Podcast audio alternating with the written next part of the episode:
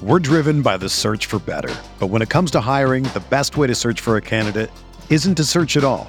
Don't search, match with Indeed. Indeed is your matching and hiring platform with over 350 million global monthly visitors, according to Indeed data, and a matching engine that helps you find quality candidates fast. Ditch the busy work. Use Indeed for scheduling, screening, and messaging so you can connect with candidates faster. Leveraging over 140 million qualifications and preferences every day, Indeed's matching engine is constantly learning from your preferences, so the more you use Indeed, the better it gets. Join more than 3.5 million businesses worldwide that use Indeed to hire great talent fast. And listeners of this show will get a $75 sponsored job credit to get your jobs more visibility at Indeed.com slash BlueWire. Just go to Indeed.com slash BlueWire right now and support our show by saying that you heard about Indeed on this podcast. That's Indeed.com slash BlueWire. Terms and conditions apply. Need to hire? You need Indeed. It's the True Faith podcast. I'm Rob Clothier and I'm here with uh, Jon Champion. Hi, Jon. Hi, Rob. How are you? Yeah, good, thank Glad you. to be in Newcastle. Always, always. Yeah, no, it's a place I've got a lot of affection for. Good. It's one of my very favourite grounds. My mother comes from Blyth, my grandmother from Gateshead, so it's an area that Ah. I've, I've known well for many years. I didn't know that. So, uh, so you've got some family links to this. I have, yes. End of the Yeah, northeast. yeah. And I, I grew up in York, which was only an Yeah. hour on the train away. So, yeah, brilliant. So you have a maybe a little bit of an affinity for Newcastle. Well, I've got to be very careful who I say I have an affinity for. But what I can say without fear of contradiction is that this place, St James's Park, is one of my absolute favourites to come and work at. Fantastic. Well, that's good to hear. Pleased. Um, we love going, obviously, and it's um, it's our cathedral. So uh, It is, and, and I think that's that's the thing, isn't it? I mean, I think Simon Inglis caught it best in his books of uh, about football grounds of, of England and Wales, where he he likened it to the um, the Acropolis on Yeah. the hill, Yeah, and right. it, just the fact that it dominates the city centre, Yeah. I think, is wonderful. It's the first thing I ever see when I've I've been at the wheel for five hours driving up from southern England, and you come down the the uh, on the top of the A1 there, and you look across past the Angel of the North, and you see the ground sitting up there, and you know that for the people in that city, it means so much to just about every single one of them. There are no distractions here. Mhm. It's football that Yeah, matters, and that's yeah. what I love about it. That Yeah. it's it's that pure following rather than something that's diluted by the fact that people in London like to go to the opera or whatever it might be, whatever seemed to be fashionable. Here, it's a birthright, Yeah, and that's that's right. why it's proper. It's a one club city, and Yeah. uh, yeah, we all treasure our football club, and it's just a shame the way it's being run at the minute. But that's a, that's a, a different topic altogether Mm. from what we're going to talk about today. Um, I really appreciate you coming to speak to us. Um, I I want, I've been wanting to do this for a little while, to speak to somebody who was involved in this game, the Feyenoord Newcastle game in 2002, because, and I've said this on the podcast many times, it's, it, it's in my lifetime my favourite Newcastle game for various reasons. Obviously, because of the fact that the starting of where of where it was, we'd lost our opening Mm. three group games. No team had ever qualified after losing the opening three group games in that in the in that first group phase of the Champions League, and we went on then to beat Dynamo Kiev and Juventus, and then it all came down to this Mm. game against Feyenoord uh, in Rotterdam. Um, personally, uh, so I was I was nineteen years old at the time, living at home with my mum and dad. Um, most of my friends had gone off to university or college or whatever, and I couldn't find anybody to watch the game with that night. So I just I, I was by my by myself in my mum and dad's living room, telly on, lying on the sofa, Yes. um, and uh, there we went. And, uh, just incredible. I mean, the way the game went and the ups and downs and the way it finished. But we'll we'll go through all that in a minute. And yes, it, it really does stand out in my memory. And I think your commentary was certainly a big factor in that as well. It was Well, fantastic. It was one of the easier games to commentate on. You know, those are those are the straightforward ones because the drama supports you. It's it's the nil nil draw on a wet Wednesday in Bury that's more difficult. Yes, I can imagine.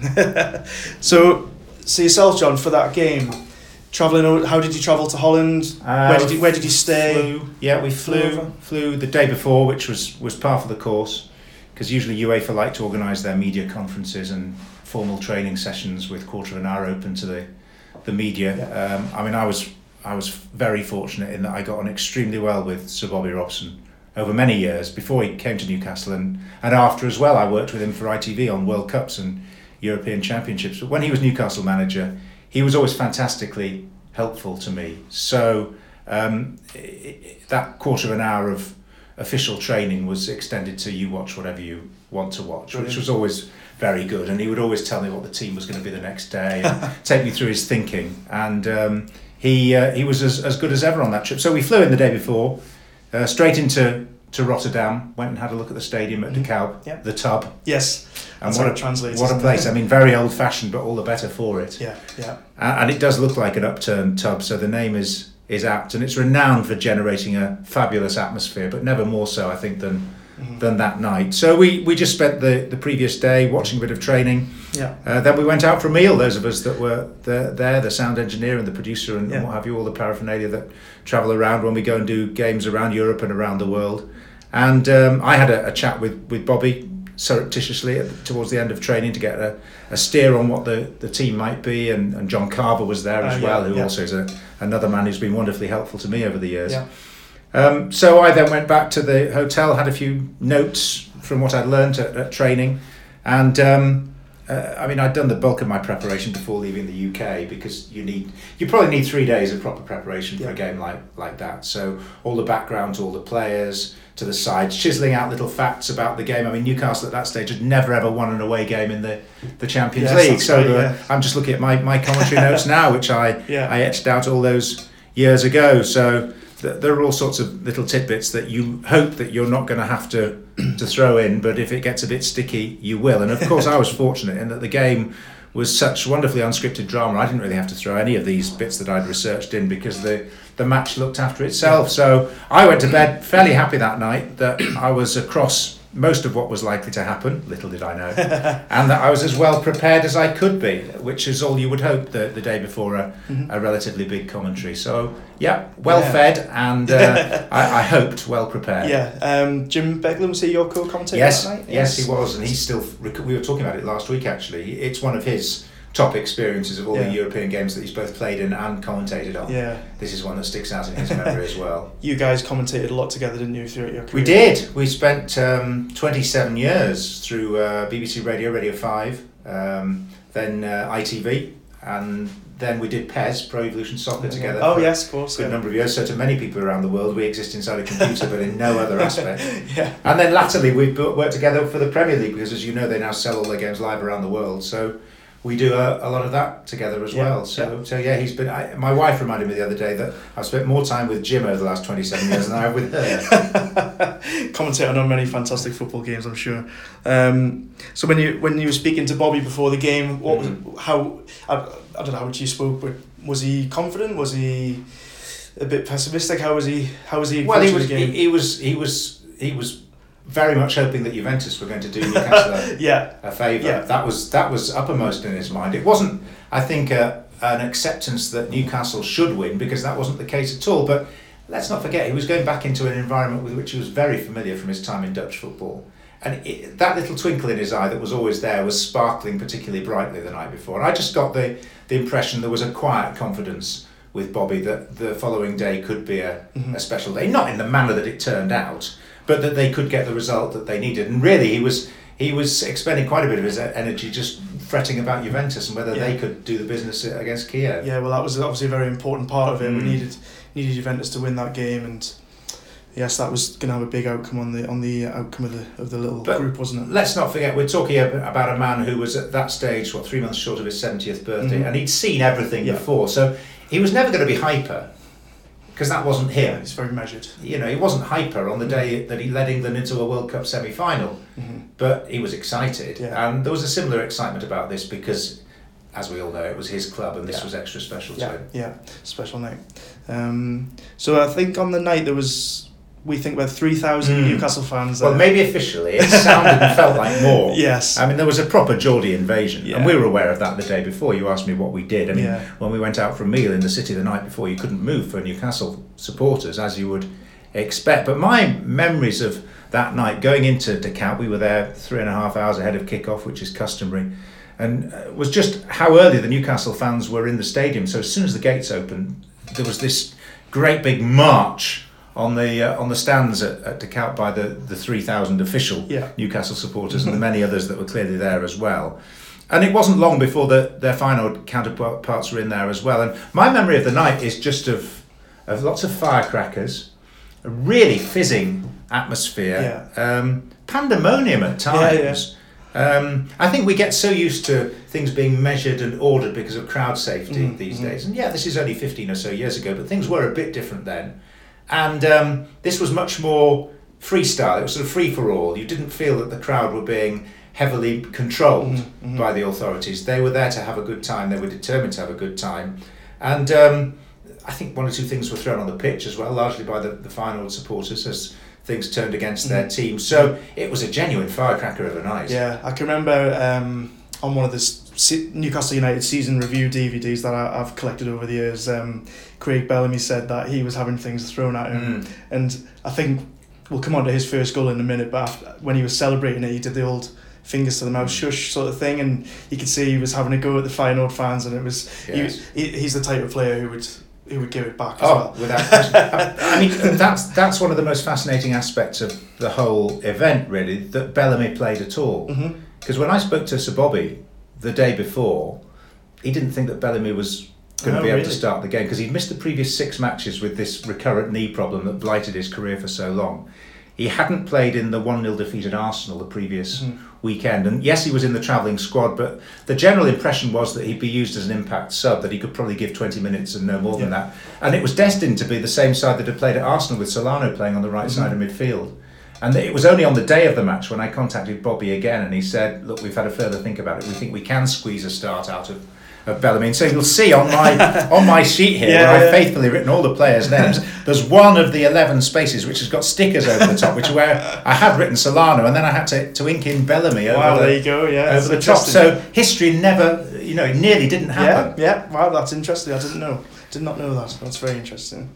Um, how did you think? I mean, I know there was it was a massive game. How, how did you?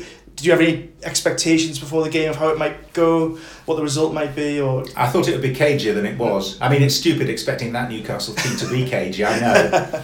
but I just thought that there were enough experienced heads in that side. It is I a mean, very experienced The, team, Gary? Speeds Yeah. of, of this world, and obviously Shearer up top, Given at the back. yeah, Um, you know, Dabizas at centre half. Yeah. These were hardened, experienced European pros who'd Yeah. been around the block a few times, but in fairness, haven't been around this particular block Mhm. that often. So uh, I just thought there'd be a bit more caution, and obviously there was a deal of experience in the Feyenoord side as well. I'm looking down the age profile now. The goalkeeper Lodewijks, 35, Van Wonderen, the centre back, 33. People like Paul Bosvelt, who went on to play for Manchester City in Mhm. midfield, 32 years of age. So they too were were pretty hardened to the occasion. So I was surprised it became as open as it was, but it was all the more joyous as an occasion because of that. it was. It was a fantastic night. So It's like football without the safety catch. yeah, yeah, that's a good way of describing it. You Yeah. know, the, the co- you know, sometimes coaches can ruin a football game, can't they, by Mhm. getting hold of players Oh, and actually talking sense to them. We don't, we don't want that, and we didn't get that that Yeah, night, which absolutely was, which not, was no. glorious. Yeah, so under to the goals then. So Mm.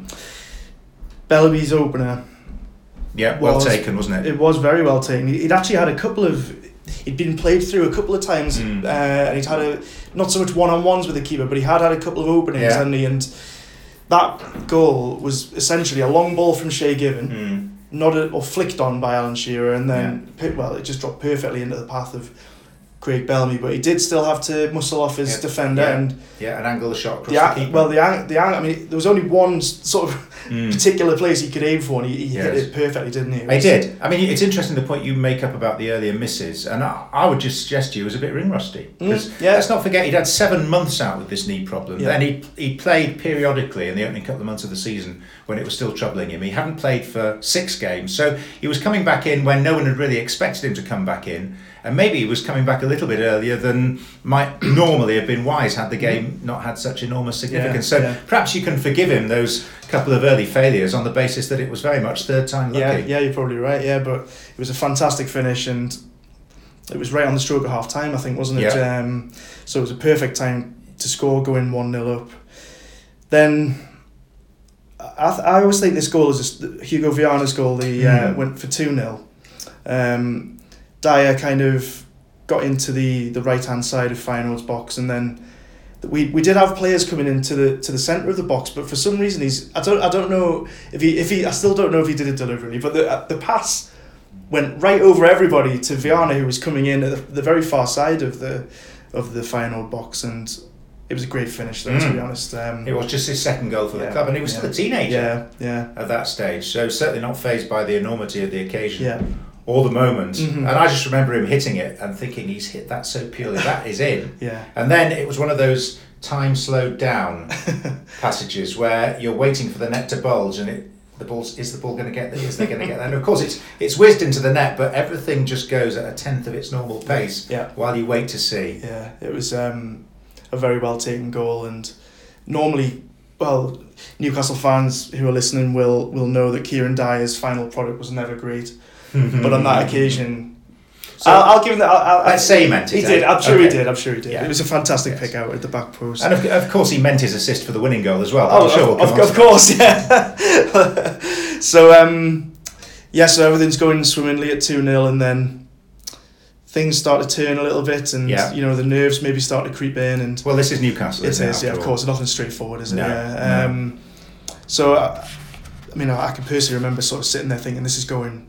This is going way too, way too perfectly. You know, everything's Hmm. falling into place. Um, I think Ju- Juventus at one point were dr- were they one one Mm. with Kiev. Yes. Um, so that wasn't going exactly how, but you know, as long as we were, were winning, um, there was still hope there. So for Bombarda's goal, Yes. that was every time I look at it, I think it's so straightforward. It was it was th- a through ball, Mm. and he's just he's taken it so early. I think it's caught Shay Given off Yeah. uh, off, Yes. off guard slightly, because Shay Given in his in his prime was an absolutely fantastic goalkeeper, Mm. and you know I don't think he stood a chance with that one. To be No. honest, it was. I wouldn't say it was too easy. I just think it was it was, it was well taken. It was well taken. Um, it, was, it was right from the edge of the box, wasn't yeah, it? it was. I mean, he'd um, he'd come off the bench. That's Bom- right, yeah. And he was. I think he'd only started one game all season long, but. I mean, I've got a, I've, I've got a note here of his of his career goal tally going into that game. Two hundred and twenty nine matches, and that was his one hundredth career goal Oh really? that night. I didn't have time to mention it in the commentary because it was so inconsequential in the midst Yeah. of the Yeah. the drama that was unfolding. But I've also got a note here. He was the son of an Argentine diplomat.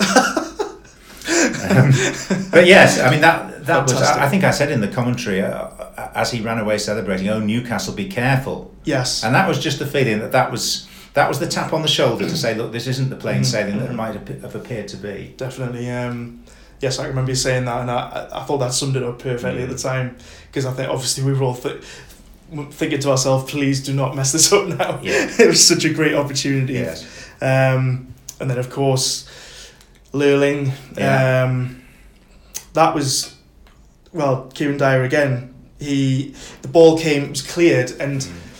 something I think that all young footballers are told never to do is is play passes infield when you're in your defensive half. And Yes. he, for some reason, he's just nodded the ball in field but not to anybody in particular. No. It's been cut out, and then just sort of passed over to Lurling, and he's he's volleyed it quite nicely actually. Yes. To be fair, again, Shay Given didn't really have a chance, did he? I No. I mean, if a Newcastle player had scored that, I think you'd be saying, "What a great goal!" Yeah, absolutely. But Yeah. as it was, it was what an awful goal because, because it, the damage was largely self-inflicted. Yes, definitely. And at, at that point, when you watch the the match highlights back, Mm. Sir Bobby is going crazy on the Mm. touchline. You know, c- clearly, mainly about being being brought back to a, to a, a drawing position, but probably Kieran Dyer's error will have infuriated him, and I, Yes. I'm pretty sure Kieran Dyer would, Kieran Dyer would have been a player that infuriated him on more than one occasion, but uh, that particular time um, would probably really have got to him and. Yeah, it, it's never nice to see when Bobby was upset because he, you know, he, we, we all loved him so much, and Yes. um, you could tell when he was uh, when he was furious. He, he was really furious. But Yeah. um, did you think at that point at two two that might have been I- I our was- chances over? Uh, not that they were over, but I was I was concerned. I was very concerned because whilst you've got to be straight down the middle as a commentator, you are commentating for British television, so you know that the overwhelming majority of people are wanting Newcastle to do it. Yeah. So yeah, there was there was there were a few worry lines on our foreheads in the commentary box at, Yeah. at that point. But then the X factor with Newcastle is that they will always do what you least expect.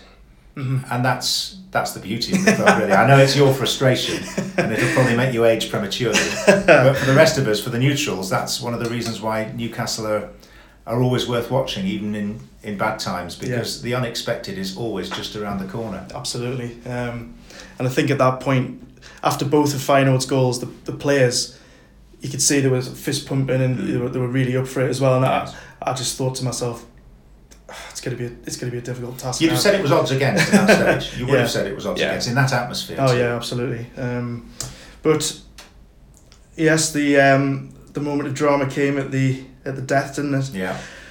So um, again, it was um, a long ball upfield from Yeah. one of the centre backs, I think. Yes. Um, Shearer. Shearer, yeah, very good header. Yeah. Typical Alan Shearer header. It wasn't like the first for Bellamy's first. It, it wasn't a deft flick. It was uh, a real muscle. So you know, he knocked his defender out of the way Yes. and um, headed the ball to Dyer.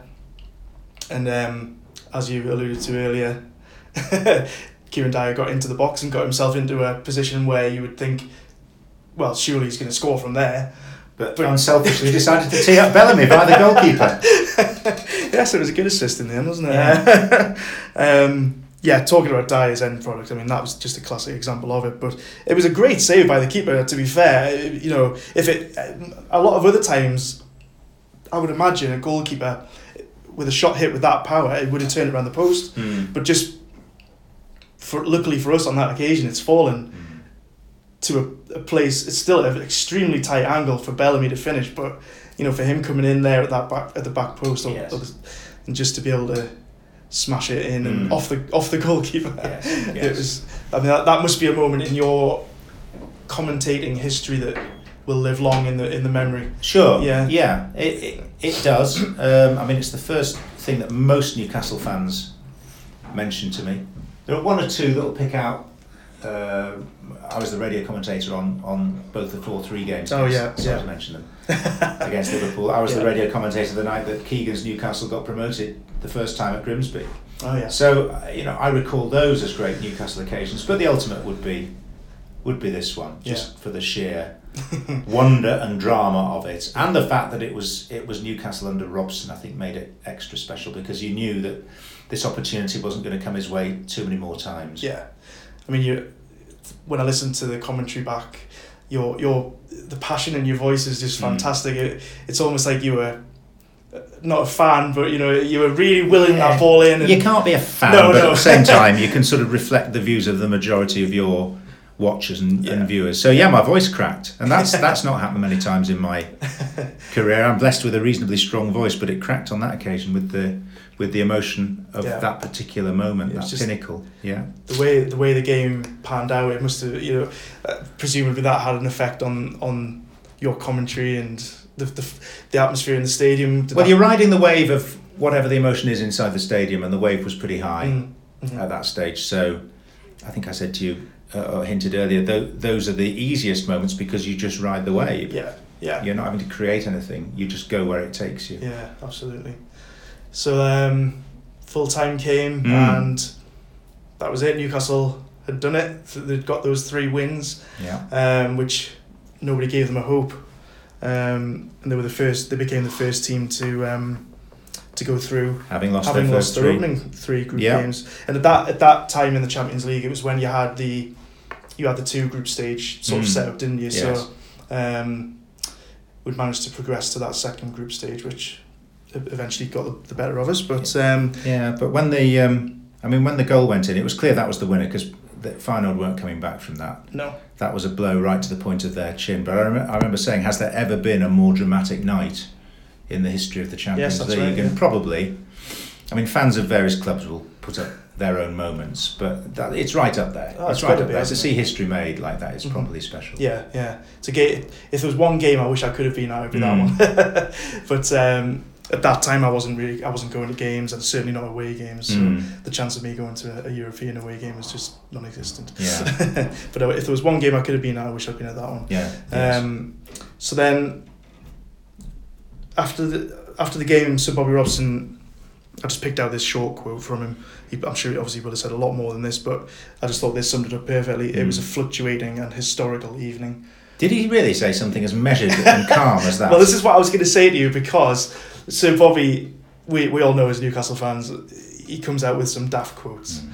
And I just thought that sums it up perfectly. Really fluctuating and historical. And I thought, well, for for Sir Bobby to have said that, it, it just sums it up perfectly. Really. Yeah, I mean, maybe that's that's how history will record it, and maybe that's what he he's going to be um, thought of as having said publicly. But he he was. Um, he was properly excited when I got downstairs Yeah. and saw him, and so was John Carver. I mean, Yeah. the two of them.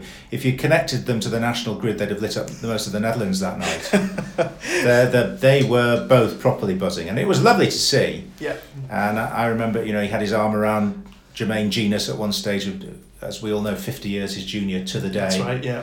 And it sort of spanned the ages. And um, I just looked at him, and he looked like a man very happy to be in the most natural of environments and someone who was belatedly, at that stage with Newcastle, living living the dream that he'd always wanted to Yeah. Yeah. live and hadn't quite managed Mm. to, perhaps during his prime years. But we all know that the story, in his terms, had a, a horribly sad ending. But at that point, things were going really well, Mm, yeah. and yeah. uh, and it was just lovely to see, and I mean this in the kindest possible sense. Um, a gentle, slightly elderly man, properly fulfilled. Yeah, yeah, yeah. That's a good way of putting it. Um, I'm sure he, he must have been over the moon with the result. Um, He was. I mean, I'm trying. I'm trying to be polite to his his uh, enthusiastic reaction, but he was ba- he was bouncing. yeah, yeah, He was bouncing. yeah, yeah. Well, that's wonderful to hear. Um, did you have a chance to speak with any of the? Was it Bert Va- Van Marwijk, the Feyenoord manager? He was, speak, yes. Did you speak with him afterwards? or- Yeah, not not at any length. No. He wasn't really in the mood to No, I can imagine. talk too Yeah. much. I mean, he's a fairly taciturn individual at the best of times. Mm. So no, he wasn't. He wasn't offering a lot. As I remember it, he was very sporting with Sir Bobby because Mm. there was such love in the Netherlands for for Bobby Yeah, after his the achievements there. spent there. Yeah. That I, it, it was in that sense, it was slightly strange in that whilst Feyenoord were clearly chins on the floor, completely gutted at what had befallen them, um, no one begrudged Bobby Robson that moment of yeah. of delight. Yeah, that's good. Um, the this game then, throughout your career, Hmm. is it is it up in how where does it sort of rank in your memories of commentating? Because I know you'll you'll obviously have commentated on an awful lot of games and some very high profile games. Yeah, I've, I've commentated on better comebacks Mhm, mhm. because this was a sort of establishing a bridgehead, having it swept away, and then re-establishing it, wasn't it? And I was lucky enough to do both the Middlesbrough games in the UEFA Cup in the run to the final, where they found themselves in a position in the quarter final and the fi- and the uh, semi final where they needed to score four, Yes. and it, it was the, almost carbon copy. And I did both of those games, and they they were extraordinary. And I've done other matches in World Cups and things with improbable outcomes. Um, but this is up there for raw emotion. Yeah. Um, if you look at it just in the cold light of the result, it's not that big a surprise. But if you look at it in the context of where they were after three games, nowhere, no goals even, um, and then you contrast that with where they ended up on that November night in Rotterdam, then yeah, it's up there. So it would certainly slot into my top 10 of all time matches. Actually, putting games in order in that top 10 is difficult. I'd probably have England Argentina at the World Cup in 98 as my number one just because a whole country was hanging on that Yeah. and there were so many elements Yeah. to it, Mhm. both good and bad. But but no, this Newcastle Feyenoord is one of my most fondly remembered nights. Great. Well, Jon, thank you very much for your time. Uh, really appreciate you coming on to the True Faith podcast and um, good luck with your uh, future in uh, America. Thank you. Yes, yes, the land of Ray Hudson, which will make it all the more interesting. I'm sure it will. but thank you very much for your time and um, we'll speak to you soon, listeners. Thanks very much. Whether you're a world class athlete or a podcaster like me, we all understand the importance of mental and physical well being and proper recovery for top notch performance. That's why I'm excited that Unifyd Healing is sponsoring podcasts on the Blue Wire Network. Unifyd Healing is a new and super innovative global network of wellness centers powered by Energy Enhancement System, or EE System. If you haven't heard of the EE System yet, then you'll want to listen up. This technology promotes wellness, deep relaxation, purification, and rejuvenation. Wherever you are across the globe, access to a center is easy and affordable. Interested in experiencing the EE System technology for yourself? Go to unifydhealing.com/bluewire to learn more and find a center near you. That's unifyd, U-N-I-F-Y-D, healing.com slash bluewire. No material or testimonials on the Unifyd Healing website are intended to be viewed as medical advice or a substitute for professional medical advice, diagnosis, or treatment. Always seek the advice of your physician or other qualified healthcare provider with any questions you may have regarding a medical condition or treatment and before undertaking a new healthcare regimen, including EE system.